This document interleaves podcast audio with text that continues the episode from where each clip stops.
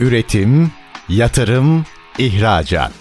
Üreten Türkiye'nin radyosu Endüstri Radyo sizin bulunduğunuz her yerde. Endüstri Radyo'yu arabada, bilgisayarda ve cep telefonunuzdan her yerde dinleyebilirsiniz. Endüstri Radyo.com Buket Calp'in hazırlayıp sunduğu içimizdeki yenilik programı başlıyor.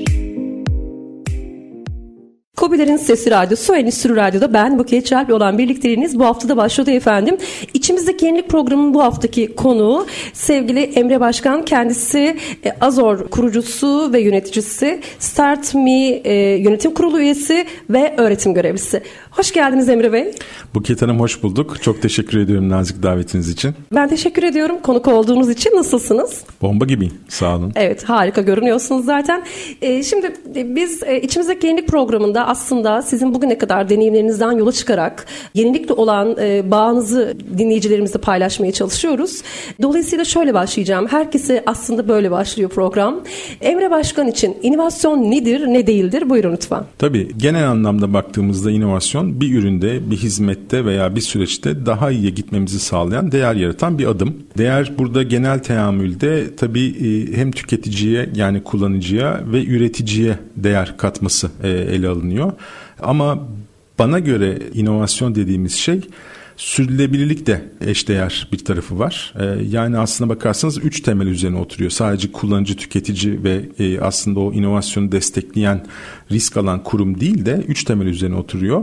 Çevre ve iklim, insan ve ekonomi. Burada e, Arda Öztaşkın'da analım isterim. Yeni bir kitabı var. İklim değil insanlık krizi adında. Burada aslına bakarsanız e, iklim krizinin neden insan kaynaklı olduğunu ve insana dair bir problem olduğunu çok güzel e, dile getiriyor. Burada değindiği güzel bir metafor var. Diyor ki sürdürülebilirlik üç bacağı olan bir masadır diyor ve bu masa bacaklarını iklim ve çevre, ekonomi ve insan olarak tanımlıyor. Üç bacaklı bir e, masa düşündüğümüzde bir bacak yoksa devrilir bu masa. Aslına bakarsanız bu inovasyona benim bakış açımda da bu var biraz. Bu perspektiften baktığımızda bir masanın bir bacağının eksik olma konusu var. Bir de bir bacağın zayıf olma konusu var bana sorarsanız. Bu ikisine bir örnek vermek isterim.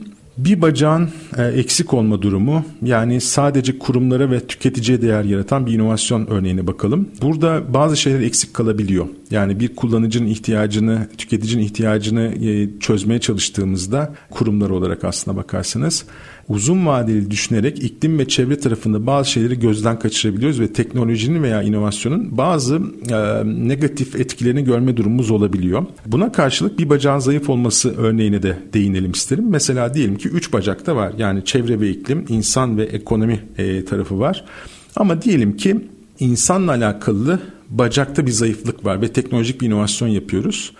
E, bugün teknolojik inovasyonlara baktığımızda üretkenliği arttırıyor mu arttırmıyor mu çok kritik bir unsurdur. Neden derseniz üretkenliği arttırmayan bir inovasyon aslına bakarsanız toplam refah arttırmıyor. E, bu noktada eşitsizliği ve aslında o refahın toplum içerisinde dağılımını etkileyebiliyor. O zaman o masa ne oluyor? Aslında e, düşmeye yakın bir pozisyona geliyor ve sallantı da oluyor. O yüzden ben bu üç bacağında tamam olması gerektiğini düşünüyorum. Benim bakış açımda aslında bu var. Bizim sizin de biraz önce değiniz Start Me'deki yönetim kurulu görevliliğimde aslında bu inovatif yaklaşımları, girişimleri bu üç bacak üzerine oturtmaya ve bu yönde etki yaratan girişimleri desteklemeye özen gösteriyoruz. Bir de bana sorarsanız inovasyonun farklı bir boyutu daha var. O da felsefe. Yani bunu Gary Hamel çok güzel dile getirir. Gary Hamel der ki e, klasik anlamda baktığımızda biraz önce de değindim zaten. İnovasyon ürünlerde, hizmetlerde ve hatta süreçlerde olabilir der. Ama bunların hepsi kopyalanabilir der. Ama bir felsefe geliştirdiğinizde ve bu felsefeyi bir toprak olarak düşünün. Kendinize ait sizin DNA'nızı, inançlarınızı, hedeflerinizi, bakış açınızı yansıtan bir toprak. Bütün tohumları bu toprağa ekiyorsunuz ve aslında o topraktan beslenerek çıkan ürünler, hizmetler var. O felsefe taklit edilemez diyor taklit edilmeye çalışsa bile sırıtır diyor. İşte o felsefedeki inovasyonda bence önemli bir nokta diyebilirim. Harika, çok beğendim inovasyon felsefesi. Ee, özellikle tohumdan örnek vererek açıklamanız da çok hoşuma gitti. Ben de buna yakın açıklamalar yapıyorum çünkü inovasyonla alakalı.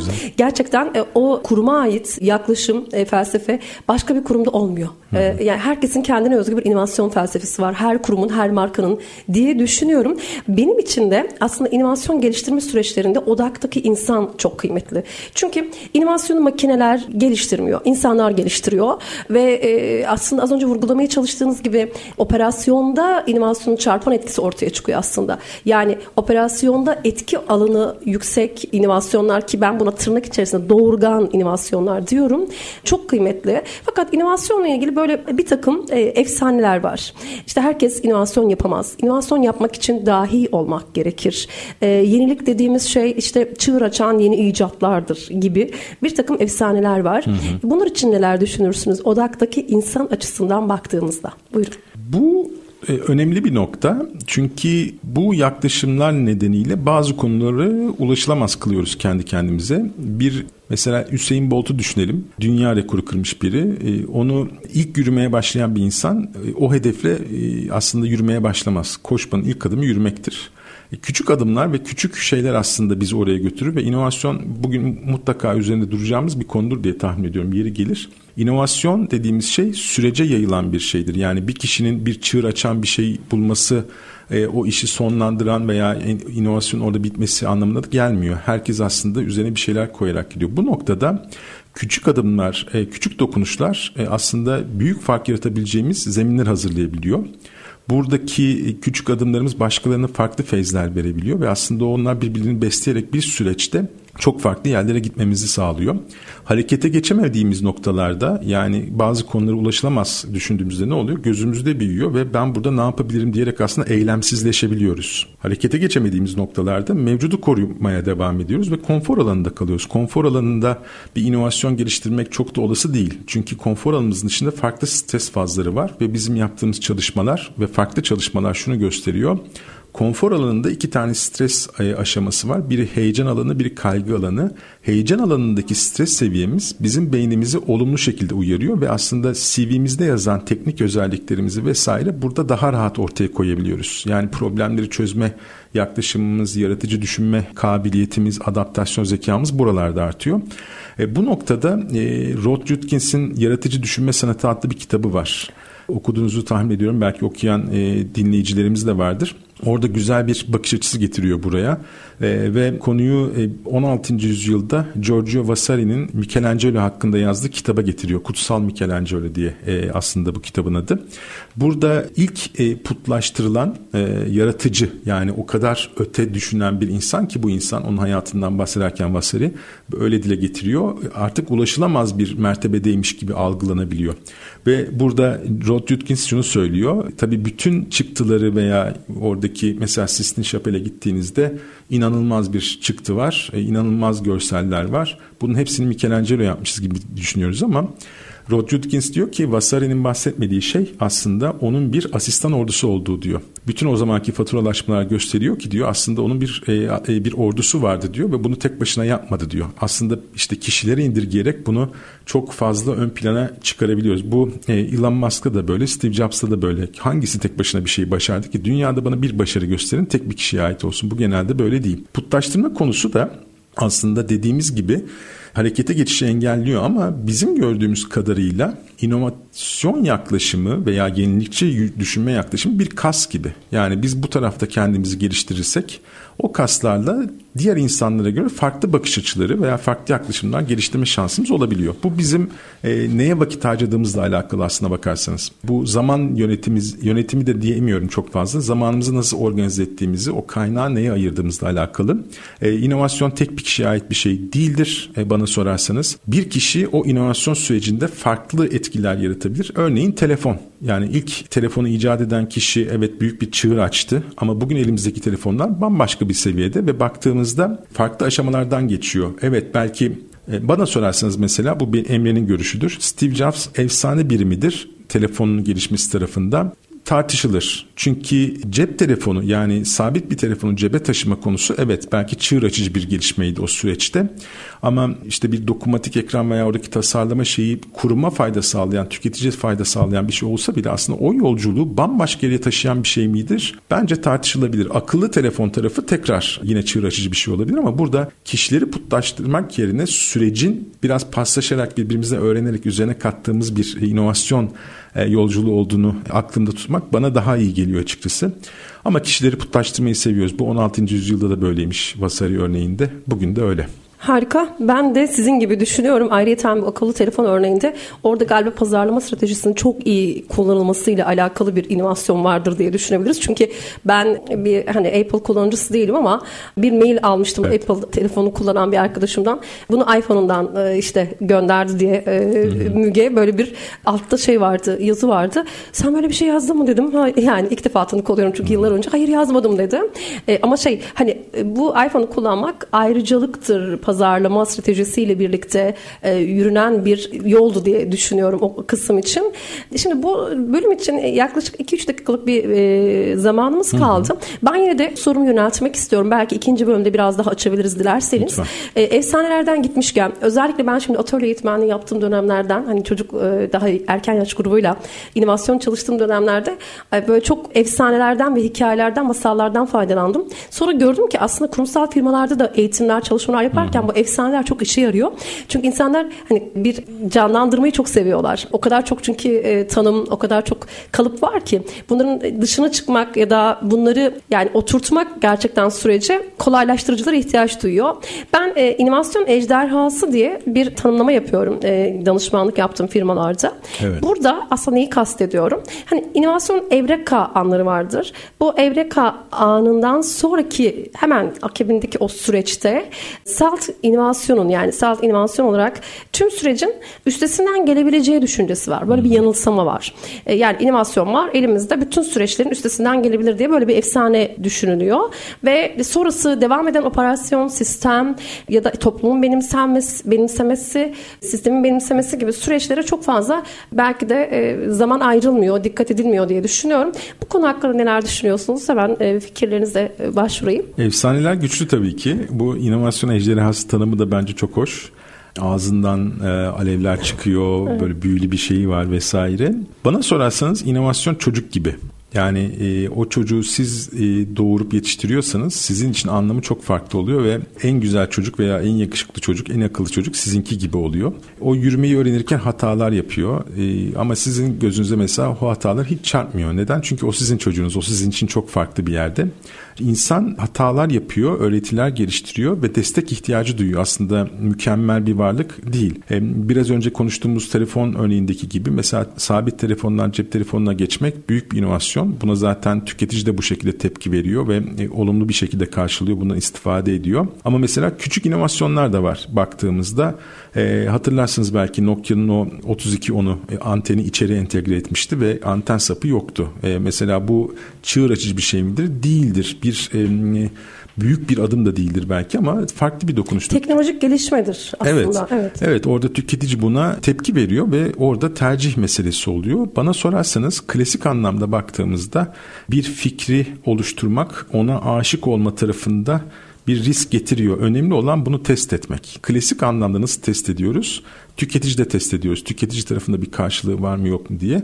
Ama benim bakış açımdan bunu üç ayakta test etmemiz gerekiyor. Birincisi tüketici tarafı, ikincisi kurumları ve ekonomiye refaha katkı sağlıyor mu? Üç uzun vadede dünyaya, gezegene, iklime, çevreye bir faydası veya zararı var mı? Bunları da düşünmemiz gerekiyor gibime geliyor. Yani sadece kendi fikrimizi bulduk artık her şeyi çözdük değil. Daha kapsamlı düşünüp kutunun dışına çıkıp farklı açılardan onu değerlendirmeye almamız ve asıl e, hedef kitleler veya hedefler doğrultusunda onu ayrı bir değerlendirmeye sokmamız e, gerektiği aşikar. Ben de sizin gibi düşünüyorum. Özellikle mesela çok büyük teknolojide ileride olan ülkelerde örneğin Japonya'da e, patentlerin %70'i atıl durumda. Yani ticarileşemiyor. E, çünkü aslında e, teknoloji hazır bulunmuşluğu toplumun e, daha geride. Bu minvalde e, ben özellikle e, operasyonu eksik bir inovasyon, eksik bir inovasyondur diye eklemek istiyorum. Hı hı. Ve hemen kısa bir araya gidiyorum. Şimdi reklamlar efendim. Üretim, yatırım, ihracat. Üreten Türkiye'nin radyosu Endüstri Radyo sizin bulunduğunuz her yerde. Endüstri Radyo'yu arabada, bilgisayarda ve cep telefonunuzdan her yerde dinleyebilirsiniz. Endüstri Radyo.com Tekrar merhaba. İçimizdeki yenilik programı sevgili Emre Başkan'la birlikte devam ediyor efendim. Kendisi Azor kurucusu, öğretim görevlisi ve e, Start Me yönetim kurulu üyesi. Çok keyifli bir sohbet yaptık ilk bölümde e, Emre Bey. Özellikle e, insan odaklı inovasyon, gezegen odaklı inovasyon kavramına da hatta değindiniz son soruyla birlikte. Şimdi ikinci bölümde ben biraz daha derinleşebilme adına birazcık öğrenme ve değişim süreçlerine değinelim isterim. Özellikle öğrenmeyle birlikte e, gelişim ve değişim bunu paralel olarak bugünün ve yarının ihtiyaçlarına göre şekillenmiş sistemler, sistemlerin var olma arayışıyla yani belki işte süreklilik, verimlilik gibi kaygılarla birlikte yeniliğe ulaşılabileceğine dair çok keskin bir o kadar da formal bir düşünce var. Hı hı. Fakat aslında öğrenme deneyimsel gelişen e, bir süreç. Örneğin bir bebeğin konuşmayı ya da yürümeyi öğrenmesi gibi. Doğal olarak öğrenen insan ihtiyaçlarını karşılamak için e, mesela ateşi, tekerleği icat etti. Tamamen içgüdüsel bir kabiliyetle yani içimizdeki tasarım kabiliyetiyle. Peki şu an yenilik için neden bu kadar kurama, paradigmaya, yönteme ihtiyaç duyuyoruz? Doğal olarak yenilik geliştiremez miyiz? Bu güzel bir bakış açısı. Bu soruya değinmeden önce aradan öncesini söylediğiniz konu, eyleme geçme konusu, hayata geçirme konusu e, aklıma bir örnek getirdi. Bunlarla da bağdaştıracağımız bir konu olacağına inanarak onu bir gündeme getirmek isterim. Buyurun. Eylem her şeydir. Yani bugün tarihe bakıp konuştuğumuz her şey eyleme geçirilmiş şeylerdir. E, isterseniz dünyanın en iyi fikri, en inovatif çözümü zihninizde olabilir. Bunu siz ortaya koymadıktan sonra değer yaratacağınız ortama bunu e, sunmadıktan sonra bir şey ifade etmez. Bugün ben sevdiğim insanla evliyim. Neden? Çünkü içimdeki duyguyu doğru zamanda ona dile getirdim. Aksi takdirde platonik olacaktı bu duygu. Fikirler de, çözümler de, inovasyon da platonik kalabiliyor. Hayata geçmeyen patentler gibi. Biriyle paylaşıyorsunuz o bunu tasdik ediyor ama hayata geçip bir değer yaratmadığınızdan sonra bu biraz arkada kalıyor. Bu bence önemli bir nokta. Bu soruyla da bağdaştırabileceğimizi düşünüyorum. Normal şartlarda insan beyni problem çözme tarafında yetenekli. Neokorteks tarafımız aslına bakarsanız biz diğer canlılardan farklılaştıracak şekilde ihtiyaçlarımıza cevap vermeyi, dünyayı hatta bazen doğayı şekillendirmemize bile yardımcı olabiliyor. Şu an mesela bu teknolojiyle insanlara ulaşıyoruz ikimiz sohbet ederken değil mi? Ve kalıcı şekilde ulaşacağız. Bunların hepsi zihnin veya beynin çıktıları. Buna karşılık günümüz insanında şöyle bir e, problem görüyoruz. Çalışmalarda bunu ortaya koyar e, odaklanmada problem yaşıyoruz. Yani odağı bozulan insan o e, neokorteksindeki rasyonel gücü kullanmakta e, zorluklar e, yaşayabiliyor. Bizim bugünkü yaptığımız araştırma bugün değiniriz diye tahmin ediyorum. Hazır olarak Türkiye genelinde her sene bir araştırma yapıyoruz. Kurum özelinde de yaparız bunları. E, bu sene öyle gözüküyor ki yüksek bir umutsuzluk var beyaz yaka çalışanlarda. Yani o inovasyonu beklediğimiz insanlarda diyelim.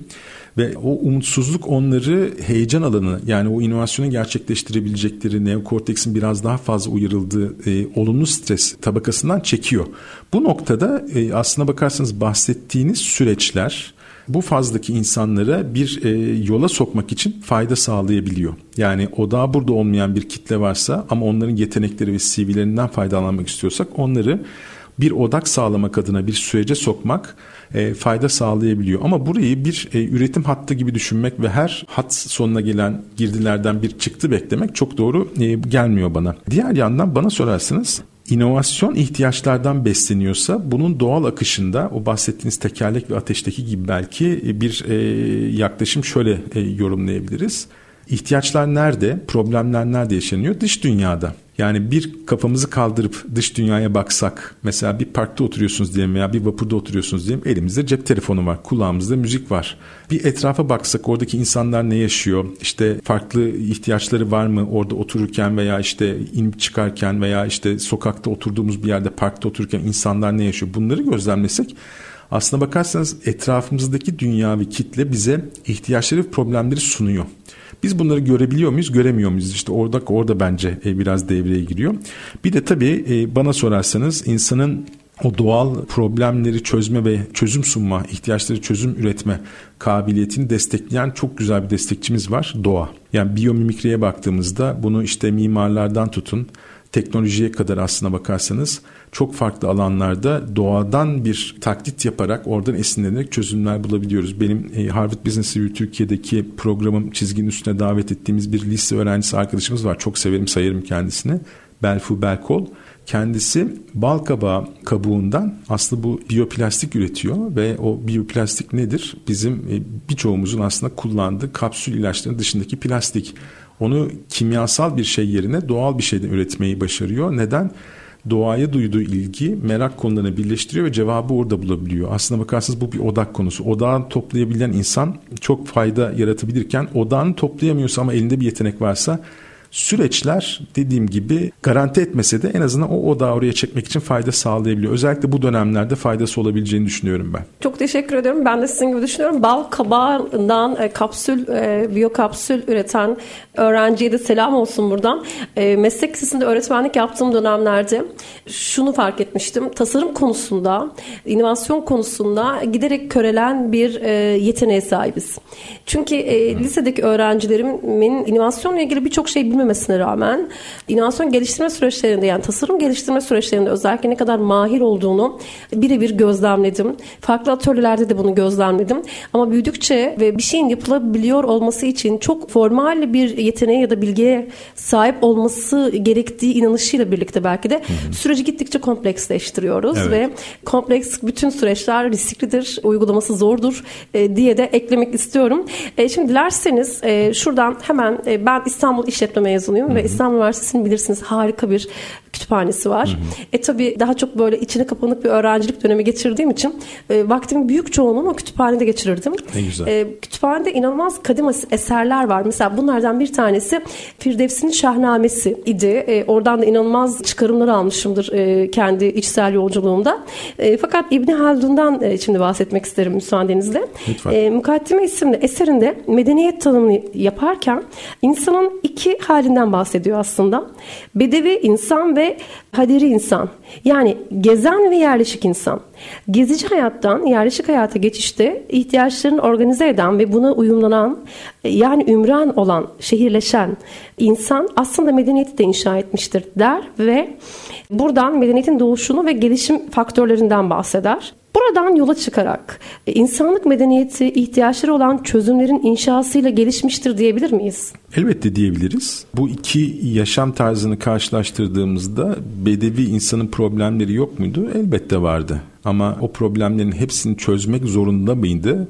Belki de değildi. Örnek veriyorum e, işte yaşadığı yerdeki su kaynağında bir kirlenme olduğunda bunu nasıl temizleyeceğim veya bunu nasıl önüne geçeceğim diye düşünmek yerine göçmeyi tercih edebiliyordu. O da bir seçenekti ve yer değiştiriyordu. Şimdi buna karşılık yerleşik hayata geçen e, insan gitgide bulunduğu yere kök salıyor ve artık orada vazgeçemeyeceği şeyler var, yapılar var, süreçler var vesaire.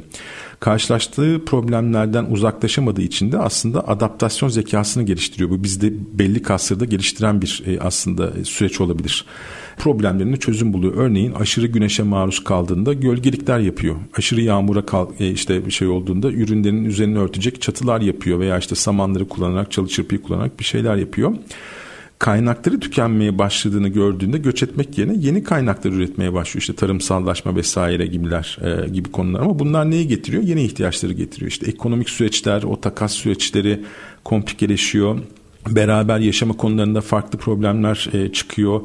E, bunlar geride bırakılamıyor maalesef ve yönetsel süreçlerin düzenlenmesi ve geliştirilmesi gerekiyor. Hatalar yapılmıyor mu? Yapılıyor ama bunlar arkada bırakılmıyor, düzeltilmeye çalışılıyor ve burada hep bir gelişim var gibi görüyoruz ve medeniyet e, o günden bugüne kadar e, bir önceki gelişim gelişmelerden beslenerek aslında bugünkü haline geliyor. O yüzden e, dediğinize katılıyorum. Bu açıdan baktığımızda bir de aklıma şu geliyor. Bedevi yaşam süren insan biraz daha edilgen yaşamış gibime geliyor. Yani madem öyle o zaman biz de gidelim. Onu değiştirme tarafındaki o kudreti göstermek veya o adaptasyon zekasını geliştirmek, problem çözme zekasını geliştirmek biraz daha yerleşik hayata geçtikten sonra devreye giriyor.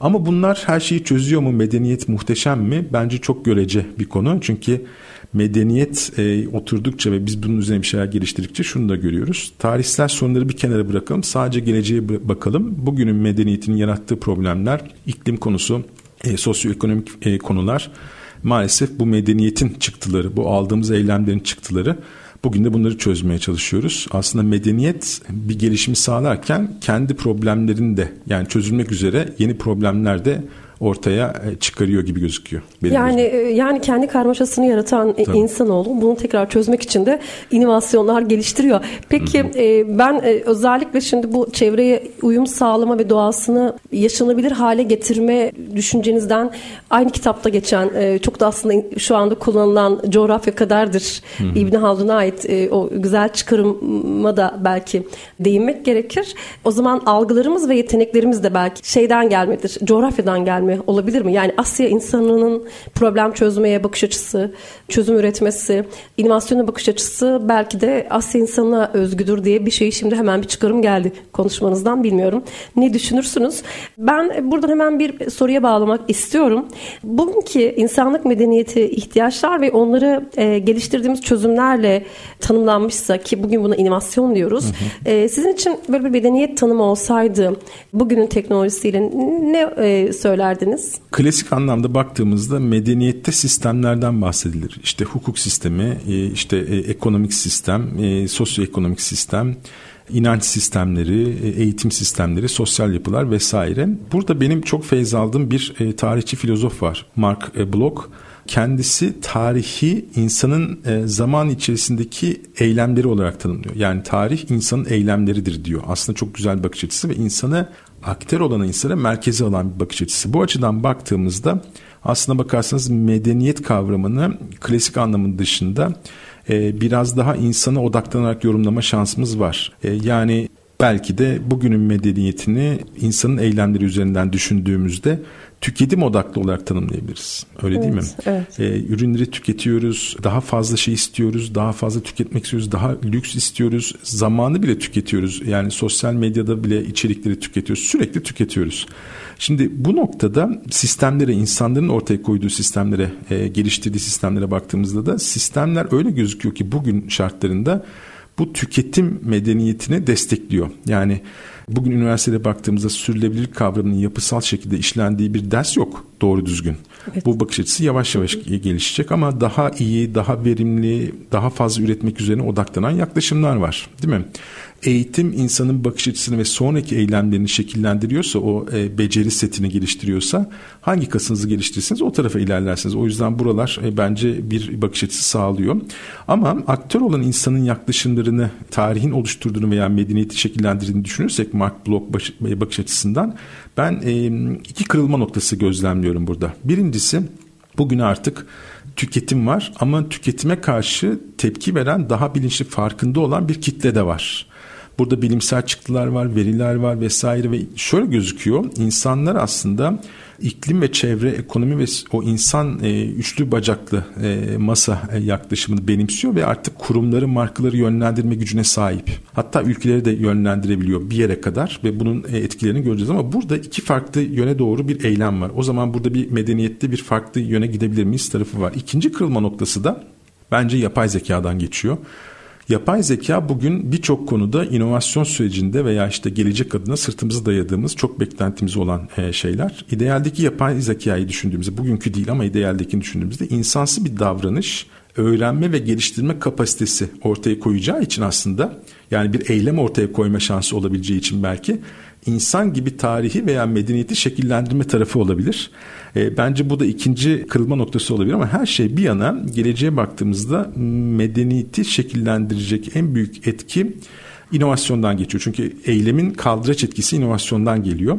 Ama burada doğru gözlemleyip biraz daha uzun vadeli e, geleceği de düşünerek aslında daha rasyonel ve doğru adımlar atmamız gerekiyor. Burada eylemi şöyle yorumlayalım. Bir bıçak vardır. Bir şefin eline geçtiği zaman bunu çok güzel bir yemek e, haline getirebilir o e, bıçağı kullanarak bir bıçak vardır. E, kötü niyetli bir insanın eline geçtiği zaman farklı kullanabilir. Bu eylemlerin sonuçları aslında o gidişatı etkiler. Oradaki niyet ve geleceğe bakış açısı aslında o kaldırış etkisi yapacak inovasyonu medeniyeti şekillendirme açısında farklı bir yöne sürebilir. Ben özellikle teknoloji medeniyeti inşa etmeye çalışan ve tüketim rekabeti içerisinde sıkışmış insanın bugünkü e, serüveni gelecekte de şekillenmeye devam edecek. Yapay zekadan örnek veriyor olmanız beni gerçekten çok e, heyecan heyecanlandırdı. Yapay zeka medeniyetiyle ilgili şu an ciddi araştırmalar yaptığımız bir grubumuz var.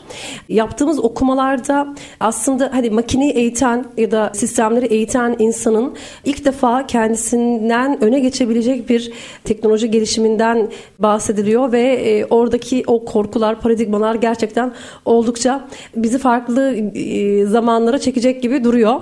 E, ben şimdi burada kısa bir ara vermek istiyorum. Üçüncü ve son bölümde görüşmek dileğiyle. Üretim, yatırım, ihracat. Üreten Türkiye'nin radyosu Endüstri Radyo sizin bulunduğunuz her yerde. Endüstri Radyo'yu arabada, bilgisayarda ve cep telefonunuzdan her yerde dinleyebilirsiniz. Endüstri Radyo.com Tekrar merhaba. İçimizdeki Klinik programı devam ediyor efendim. Bu hafta çok değerli bir konuğumuz bizlerle birlikte. Sevgili Emre Başkan Bey konuğumuz oldu. Kendisi Azor kurucusu, öğretim görevlisi ve Startme Yönetim Kurulu üyesi. Birinci ve ikinci bölümde inovasyona insan odaklı ve gelişim öğrenim odaklı baktık e, sorularımı cevapladı sağ olsun. Şimdi son bölümde özellikle kendisi de bir program yapımcısı aslında Emre Bey'in. Çizginin Üstü diye bir programı var. Yenilik ve teknoloji ekosistemi için önce insan, sosyal fayda ve gezegen odaklı inovasyon ekonomi diyerek çok kıymetli bir noktadan aslında değer üretiyorsunuz. Ee, daha doğrusu o programda bana geçen hissiyat bu. Peki siz bunu mu murad ediyorsunuz gerçekten o programla? Ee, bunu mu yansıtmaya çalışıyorsunuz? Bu çizgiden kasıt nedir? Çizginin üstünden kasıt nedir? Onu öğrenmek istiyorum. Buyurun lütfen. Bu sorunun bir gün bana sorulacağı hiç aklıma gelmemişti. Benim programımda da sizde de olduğu gibi herkese sorduğumuz bir soru var ve çizginin üstünü tanımlamalarını rica ediyoruz. Bugüne kadar da 40 tane davetlimize bu soruyu yönelttik. Ben buna şöyle yaklaşayım. Benim bir inancım var. Ben dünyayı konfor alanının dışına çıkma cesareti gösterebilen insanların değiştirebileceğine inanırım. Kurumlar da e, insanlardan oluşuyor, toplum insanlardan oluşuyor, ülkeler insanlardan oluşuyor. E, bu noktada insanı doğru anlayarak hareket etmemiz durumunda e, aslında biz de azor olarak sistemler geliştirerek kurumlara veya topluluklara veya insanlara destek olabileceğimizi düşünüyoruz. Bu beni besleyen en önemli şeylerden biri ve benim en temel değerlerimden biri de insan. Dolayısıyla insanı insan yapan içindeki yaşadığı ekosistem de benim için çok önem arz ediyor. Sadece insanı e, bir tekil olarak ele almak değil de daha holistik bakmayı e, tercih eden biriyim. Ve bu noktada insanı anlamadan attığımız her adım bizim ilkelliğimiz üzerine inşa oluyor. Yani refleks hareketlerimiz, e, anlık ihtiyaçlarımız, e, rasyoneliteden biraz daha uzak hareket etmemize neden oluyor. Bunu artık bilimsel çalışmalarda rahatlıkla gösteriyor. Ancak insanı anlayabildiğimiz durumda kararlarımızı, ihtiyaçlarımızı, geleceğimizi daha uzun vadeli, daha rasyonel şekilde yorumlama şansımız olabiliyor. Burada Simon Sinek'in çok üzerinde durduğum bir sözü vardır. Der ki Çalışanlarınızın yüzde yüzü insan, siz de insansınız. Müşterilerinizin yüzde yüzü insan. İnsanı doğru anlarsınız, yaptığı işi, yaptığınız işi daha iyi yaparsınız tarzında bir yaklaşım var. Bence bu çok değerli. Şimdi bizim programımızda dördüncü sezon bitmek üzere ve 40 tane konuğumuz olmuş olacak. Onların cevaplarını şöyle zihninden geçirdiğinde çizginin üstünü nasıl tanımladılar? Aklıma gelen bazı örnekler var. Mesela bir konuğumuz demişti ki e, herkes belli bir çizgide davranış sergilemeye çalışıyor ve normalize oluyor. O yüzden benim için çizginin üstünde e, yolculuk kendin olabilmek demişti. Bu enteresan bir vurguydu. Bir konuğumuz kendini hep yenileyebilmek demişti. E, becerilerini e, aslında bakış açılarını geçmiş öğretileri bir kenara bırakarak yeni ihtiyaçlar üzerine gidebilmek demişti. Bir e, konumuzda mesela kaliteyi hep yukarı taşımak demişti. Burada öne çıkan konu aslına bakarsanız sürekli öğrenme, eyleme geçebilme e, ve yeni şeyler ortaya koyabilme, yeni problemlerle karşılaştığımızda yeni çözümler ortaya koyabilme konusu.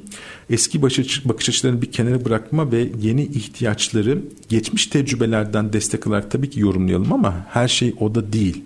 Bu tarafta farklı kabiliyetlerde geliştirme var. E, sürekli bir gelişim var. Konfor alanına baktığımızda, yaklaşımına baktığımızda üç tane farklı faz görüyoruz. Bir her şeyi muhafaza ettiğimiz konfor alanı, bir bunun dışında stres alanı var. Olumlu stresin olduğu yerde biz aslında performansımız artıyor ve potansiyelimizi daha rahat ortaya koyabiliyoruz. Bir de çok yüksek stresin olduğu kaygı alanı var. Orada maalesef istediğimiz şekilde rasyonel şekilde hareket edemiyoruz. Burada daha çok bir e, ka- kaotik bir durum yaşıyoruz diyebiliriz. Çizginin üstüne kimler çıkıyor veya hangi kültürler, hangi organizasyonlar çıkıyor derseniz, hangi takımlar çıkıyor derseniz aslında kendini heyecan alanında oturtabilen yani konfor alanı dışına çıkma konusunda kendilerini tetikleyebilen yüksek stresle karşılaştığında da kendini dengeleyebilen insanların veya o insanların oluşturduğu grupların çıkabildiğini görüyoruz.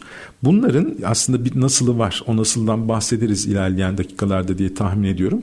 E, nasıllarını bir kenara koyalım. Aslında anlam tarafı çok kritik. Doğru anlamı bulan bu kitleler e, o e, heyecanlarını, o üretkenliklerini, o yaratıcılıklarını doğru yöne ve uzun vadeli rasyonel düşünebildikleri yöne koydukları zaman da aslında sadece kendilerini değil etki alanındaki toplumu da çizginin üstüne çıkarma başarısını gösterebiliyorlar. Çok güzelmiş programı e, özellikle e, dinleyicilerimizi takip ederse e, benim de çok istifade ettiğim e, birbirinden değerli konukların kendi yolculuklarından kendi konfor alanlarının dışına çıkmayı nasıl inşa ettiklerinden bahsettiği özellikle taşın altına elini koyma tabiri vardır benim sık sık kullandığım. Belki de o taşın kendisi olabilme de çok kıymetlidir diye düşünüyorum. Özellikle benim yaptığım bütün çalışmalarda hani gönüllülük esasına dayanarak yaptığım bütün çalışmalarda hangi taşın altına elimizi koyacağız e, hep yaklaşımıyla beraber hareket etmek gerekir. Hani orada da bir e, meydan okuma, yön verme kıymetli diye düşünüyorum. E, yaptığınız işe ya da temaslı olduğunuz insanlara. Devam edelim. Şimdi özellikle evet. ben gerçekten tanımlamaları hiç sevmeyen birisiyim. Hayatım boyunca da hep uzak kaçtım yaptığım her işte. Fakat yani farklı derinlik ve kültürlerle kültürlere sahip olan şahsiyetlerin, bilim insanların eserlerinde işte insan nedir, akıl akıl nedir, toplum nedir araştırmaları yapmayı da gerçekten çok seviyorum. Özellikle insan nedir diye düşündüğümüzde Sufi inanışa göre insan Allah'a yakınlaşma ve manevi olgunluğa erişme sürecinde arayışta olan bir varlık olarak tanımlanırken Tam aksine bir aslında düşünce türünde e, evrim sürecini ve din mitolojik inanışlarla falan açıklayan, insan e, sürecini, insan nedir açıklayan hı hı. George Fraser'a göre de İnsan, Tanrı ve Ölümsüzlük kitabından e, alıntıladığım bilgiye göre insanın ilk insanı vahşi insan olarak tanımlar. Aslında gerçek insan olduğundan giderek gelişen ve değişen bir anatomi içerisinde kendini yeniden tanımlamaya ihtiyaç duyar ve bunun içinde sonsuz bir arayışta olduğundan bahseder. Hı. Size göre nedir bu sonsuz arayış? Yenilik arayan, değişim arayan, çoğaltacak olursak huzur arayan insan için arayış nedir? Hı hı. Bana sorarsanız insan doğası gereği her zaman bir anlam arayışında. Sadece anlam arayışında değil belki de aynı zamanda anlamdaş yani e, benzer anlamı arayan veya benzer anlama değer veren arkadaşlar da arıyor, yoldaşlar da arıyor. Zira insan sosyal bir varlık ve her zaman bir grubun parçası olmak, e, dert ortağı almak ona iyi geliyor. Bu geçmişte bir hayatta kalma stratejisiyken bugün de farklı etkileri var üzerimizde. O noktada anlam dediğimiz şeyde de tabii bu anlamı nerede bulduğumuz çok kritik. Çünkü kimisi humanistikte bulurken bu anlamı bazısı milliyetçilikte buluyor. Bazısı dinde buluyor, kimisi sanatta buluyor, kimisi doğada, kimisi tüketimde buluyor anlamı. Bu noktada e, bıçak örneğini hatırlayalım.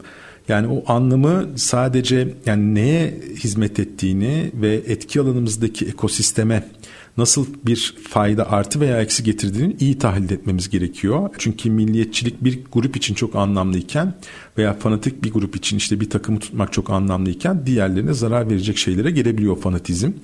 Bu noktada bence şu da çok önemli. İnsan anlam arayışı ve anlamdaş arayışı o gruba dahil olma ihtiyacı hep yani bizim doğamız gereği de devam eden bir konu olduğu için e, bence bu arayış bitmiyor. Yani biz bugün bir şeyi bulduğumuzu hissetsek bile belli zaman geçtikten sonra bak buldum her şey bitti diyemiyoruz. Daha fazla, daha ileri giden, daha derinlemesine giden bulduğumuz bir yol varsa da orada biraz kendimizi gelişme işte eğitim üzerine eğitim almamız gibi mesela. Mevcutla yetinmeyip hep arayışta olan bir yapımız var. Bu doğamızdan gelen bir şey. Bu noktada ben insanın anlama arayışının bitemeyeceğine inanıyorum. En azından kendime baktığımda bir şeyleri bulmuş gibi hissediyorum. Belki ana yolum değişmiyor ama aralarda farklı farklı katkılar yapmaya çalışıyorum o anlama derinleştirmek adına ve al buldum işte budur demem gerçekten zor oluyor. Ama bu sürekli geliştirme ve arayışta olma halimizde sanırım inovasyon tarafımızı besleyen en önemli unsurlardan biri ne dersiniz? Kesinlikle katılıyorum. Arayıştaki insanın yolculuğundan e, bize kalandır an diye düşünüyorum hep. E, çok kıymetli olduğunu da düşünüyorum. İyi ki yola çıkmışız ta en başından, insanlık döneminden. Ya kaderimize razı olmayı, e, çekilip birinin bizi beslemesini bekliyor olsaydık. O ilk ava çıkmasaydık diye bazen gerçekten düşünmüyor değilim. Özellikle aslında biraz da yaptığınız çalışmalardan bahsediyor olacak olursak profesyonel çalışma alanınızdan bahsedelim. Yakın bir tarihte bir araştırma raporu yayınladınız. Çok çok önemli bir kuruluşta aslında Harvard Business Review'da yayınlandı. İş dünyası ve konfor alanı araştırma raporu. Birazcık bu rapordan bahsedebiliriz. E, aslında belki sizi bu raporu, bu araştırmaya e, iten e, güç neydi? Hı. Yani neden buna ilk başa gidecek olursak 6 yıl önce başladınız Hı. değil mi? Öyle evet. söylemiştiniz. Neden böyle bir ihtiyaç duydunuz? Ve son raporunuzdan biraz bahsettiniz. Biraz daha bahsetmenizi rica edeceğim. Tabii neden böyle bir şeye ihtiyaç duyduk? İş hayatında benim geçmiş kurumsal hayatımdaki örnekler de temelde buna dayanıyordu. Çok farklı birimlerde, çok farklı şirketlerde, sektörlerde çalışma şansım oldu. Hatta ülke değişikliği de oldu. Şunu görüyorsunuz kurumdaki birimlerin veya bir holding bünyesindeki şirketlerin ortak amaçları var. Farklı araçları var e, ve farklı problemler yaşayabiliyorlar ama ne kadar dolaşırsanız dolaşın değişmeyen şey bir ortak amaç bu iletişimi doğru kuruluyorsa ikisi ikincisi de insan faktörü. İnsan faktörünün yaşadığı dalgalanmalar, problemler vesaire kurumdan kuruma genelde çok fazla değişmiyor. Enteresandır. Tabii ki özelinde şeyler var ama insan doğasıyla alakalı şeyler olduğunu böyle fark edince insan bunu biraz daha ön plana çıkarmaya e, çalışıyor ve ben inancım doğrultusunda bir insanın en büyük kendisini yani dünyayı da kendisine değiştirebilmesi için konfor alanı dışına çıkmasını gerektiğine inanan biri olarak aslında potansiyelini gerçekleştirebilen çalışanın aslında kurumun arzuladığı bir şey olduğunu biliyorum. Bu noktada e, bir çalışan kişiyi konfor alanı dışına çıkarabilmek ve o üretkenliğin potansiyelini ortaya koyabildiği heyecan alanına çıkarabilmenin kazan kazan e, e, durumunu ifade ettiğini çok rahat görebiliyorum. Bu noktada iki tarafı da amacına ulaştıracak insanı merkeze alan bir bakış açısıyla insanın ihtiyaçlarını analiz eden ve aslında tüm bu yolculuğu daha üretken, daha etkili hale getirebilecek bir bakış açısı geliştirdik ve bunun tescilli aslında modelini oluşturduk. Bu tarafta şöyle bir yaklaşımımız var bizim. Biz bir hedef kitleyi alıyoruz. Yüzde kaçı konfor alanında, yüzde kaçı heyecan alanında, yüzde kaçı kaygı alanında ve heyecan alanına geçebilmesi için insanların nelere ihtiyaçları var? Bunları e, e, aslında öncelik analizi yapabiliyoruz. Burada bir de ana motivasyonları sorguluyoruz. Bu seneki araştırmamızda 6 senedir hiç değişmedi. Bu çıktı. Bu senede değişmedi. Aslına bakarsanız ilk bakışta ekonomik zorluklar nedeniyle e, çalışanların ana motivasyonu bu sene parasal bir unsur olabilir diye böyle beklentiler vardı. Hayır çok kısa bir farkla çok küçük bir farkla yine en büyük ana motivasyon başarılı hissetmek. Yani beyaz yaka çalışanlar başarılı hissetme ihtiyacı duyuyor. Bunun da eksikliğini duyuyorlar aslına bakarsanız. Burada bizim sorguladığımız şey genelde şu olur. Bir insanın en büyük ana motivasyonu başarılı hissetmekse en büyük kaygısı ne olabilir? Bunu bence iyi düşünmemiz lazım. Bu noktada inovasyon beklediğimiz kitleler aslında başarılı hissetme duygusu onları tetikleyebilecek bir konu. İki, Buradaki ihtiyaçlar yani heyecan alanına çıkarabilmemiz için o insanlara ihtiyaçlar tetikleyici ve dengeleyici olarak ikiye ayrılıyor. Tetikleyiciler sizin her gün oturduğunuz bir sandalye vardır. Her şey öngörüldüğü gibi gidiyordur. Konfor alanınızdadır.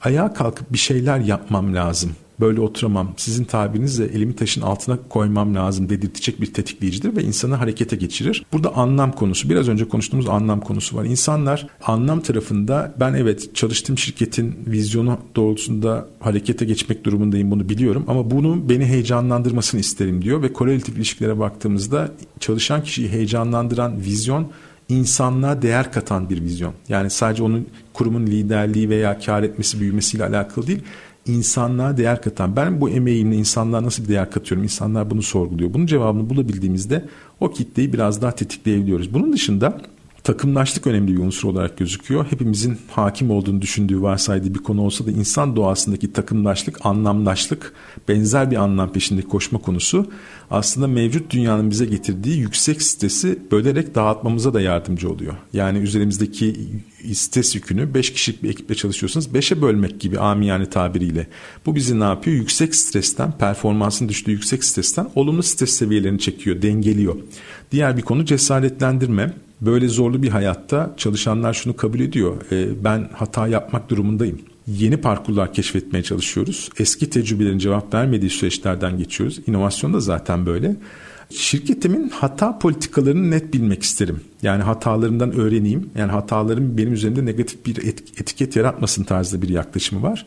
Bunu da biz haklı buluyoruz. Neden derseniz ödüllendirme bugün en büyük cesaretlendirme aracı olarak kullanılıyor kurumlarda. Ama ödüllendirme e, bir maraton gibidir. Yani finish çizgisi, bitiş çizgisi bellidir. Siz orayı kaç dakikada koşarsanız pozisyonunuzu bilirsiniz. Ödülünüzü de ona göre hesaplarsınız. Ama bugün işte sürekli öğrenme, adaptasyon zekası, 7 kere düşüyorsan 8 kere ayağa kalkacaksın gibi tabirler kullanıyorsak, yılmazlıktan bahsediyorsak aslında önümüzde keşfedilmemiş kulvarlar var. İnovasyon da keşfedilmemiş kulvarlar var. İnovasyon da bununla alakalı ve bu noktada aslına bakarsanız e, cesaretlendirme konusu bir bebeğin yürümeyi hata yaparak öğrenmesiyle eşleştirilebilir. Hiçbirimiz bugün yürüme şansına sahipsek eğer ilk adımla yürümeyi çözemiyoruz. Nasıl adım atmamamız gerektiğini aslında çözümleyerek burada yürüyoruz. Burada Hüseyin Güler'i de analım. Hataları kutlamak değil hataları kucaklamak lazım der. E, doğru kucaklayıp onlarla barışmak ve onlardan öğrenmek gerekiyor. İnovasyon tarafında da size bahsettiğim yüksek bir umutsuzluk var bu sene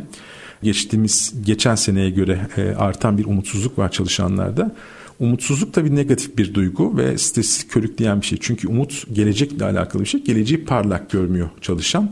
Bu noktada efor sarf etme veya kendini gerçekleştirme dürtüsündense biraz daha sabit durma ve mevcudu koruma e, refleksi gösterebiliyor. Bu çok insani bir nokta. O noktada inovasyon tarafına değinelim verilerden. Şunu görüyoruz. Bir kişiden biz inovasyon bekliyorsak genel kitle heyecan alanında olmadığı için ağırlıklı olarak bu sene ne yapmamız gerekiyor? Onlara çok net şekilde inovasyon süreçleriyle aslında odaklarını oraya çekmemiz gerekiyor bugün konuştuğumuz gibi. En azından onlardan beklentilerimizi ve buradaki mekanizmaları onları net şekilde dile getirebilirsek, onları oraya kanalize edebilirsek, onların o beceri setlerinden doğru yönetimlerle veya orada sağlayabileceğimiz esnekliklerle yeni yollar yaratma şansımız biraz daha yüksek. Yoksa bizim yaptığımız araştırma bugün genel açısından baktığımızda çok büyük bir kitlenin bugün inovasyon yapma heyecanı yaşamadığını gösteriyor maalesef ülkemizde. Bu tarafta da bizim araştırma raporumuzda zaten önerilerimiz detaylı şekilde bulunuyor. Harika. Nereden ulaşabilirler bu güzel rapor acaba? Bizim Azor Brand'den People Solutions e, web sitesinden ama tabii ki Harvard Business Review Türkiye web sitesinden ulaşabilirler. Her Kasım ayında dergide yayınlanan bir araştırma bu. 6 e, senelik değişkenleri de görme şansları var raporda e, özet raporda e, 6 sene içerisinde yaşadığımız şeyleri düşünün. Aslında her olayın laboratuvar ortamı gibi her olayın çalışan üzerindeki etkisi, ihtiyaçlarını nasıl değiştirdiğini görme şansımız oluyor. Hem bugün kendi etki alanımızdaki yöneticiler olarak e, etki alanımızdaki insanlara bir fayda sağlamamızı hem de aslına bakarsanız oradan kendimize de ayna tutmamızı yardımcı oluyor. E, çünkü konfor alanımızın dışına çıkmazsak değişemiyoruz. Değişemezsek ne oluyor? İnovasyondan uzak kalıyoruz. İnovasyondan uzak kalınca geleceğin parçası değil de izleyicisi oluyoruz ve onları uygulayan tarafta oluyoruz. E, bizim sevdamız ve derdimiz aslında kurum büyüklüğü fark etmeden bunu girişimlerle de e, aslında yapmaya çalışıyoruz. İnsanın potansiyelini doğru yansıtabileceği o heyecan alanı fazına geçirmek, ihtiyaçlarına cevap vererek ve onun aslında iyi yaptığı şeyi yapmasını sağlayacak zemine, ortamı yaratmak oluyor. Şey gibi düşünün. Evinizde bir çiçek alıyorsunuz ve çiçekçi diyor ki size bunu güneşte tutacaksın ve haftada bir kere sulayacaksın diyor. Siz bunu Gölgede tutuyorsunuz her gün suluyorsunuz. Yeşerebilir mi o bitki? Yeşeremez. Bu noktada insan ne yapıyor genelde? O bitkiyi kökünden koparıp çöpe atmak yerine yerini değiştiriyor. Onun doğasına uygun yeri yaratmaya çalışıyor. İnovasyon tarafında da insanın doğasını doğru anlayıp aslında onun inovatif tarafını ön plan çıkaracak ortamı yaratmamız gerekiyor ki yeşersin. E, aksi takdirde o da soluyor. Ama işte insan tarafında ne yapıyoruz? O zaman kökten koparıp yeni bir bitki oraya koyma eğilimine gidiyoruz. Burada yapmamız gereken şey bizim inancımıza göre aktörü doğru anlamak ki bu insan insanı merkeze koyup o hedef doğrultusunda, beklenti doğrultusunda ona uygun atmosferi yaratmak. Bizim çalışmamız bunun üzerine odaklanıyor. Harika. Özellikle konfor alanının dışına çıkmayı belki de arayışta olan insanın anlamlı bir hikaye oluşturmak için ihtiyaç duyduğu e, sağlam zemin olarak da belki o büyük çemberi tanımlayabiliriz. Çünkü ben konfor alanının dışına çıkmak için yaşayan birisiyim gerçekten. Yani o sınırlarımı zorlamak, potansiyelimi e, zorlamak benim için heyecan verici. E, sürekli yeni bir şeyler öğrenmek ve öğrendiğim şeyleri sahada uygulamaya çalışmak. E, bir de şey var mesela hiç bilmediğim bir şeyle karşılaştığımda o anki şaşkınlığım benim için müthiş bir enerji kaynağı. Yani bilmemek aslında büyük bir enerji kaynağı ve bazen hani bodoslama bilmediğim yani az bildiğim konulara mesela dalarım. Evet. Okurum, araştırırım, bilen insanlarla bir arada olurum. Bilmediğimi ifade ederim. Bunu bilmiyorum ve öğrenmek istiyorum. Zannederim artık bunu evren mi dersiniz, ilahi düzen mi dersiniz, ne derseniz, neye inanırsanız e, size bunu sunuyor. Yani öğrenmek için yola çıktığınızda, kendinizi oluşturmak için, o potansiyeli açığa çıkarmak için yola çıktığınızda bir şekilde çevrenizde size e, bunun için yardım eden, e, hizmet sağlayan kişiler ve sistemler oluşuyor. Örneğin siz bugün içimizdeki yeni programı çok güzel bir açılım kazandırdınız. Çok Yolculuğuma çok anlamlı bir e, tecrübe kazandırmış oldunuz. Çok teşekkür ediyorum. Değerli vaktinizi ayırdığınız için. Estağfurullah. Siz de benim yolculuğuma değer kattınız. Eksik olmayın. Efendim bu hafta da yayınımızın sonuna geldik. Tekrar görüşünceye kadar yenilik içimizde.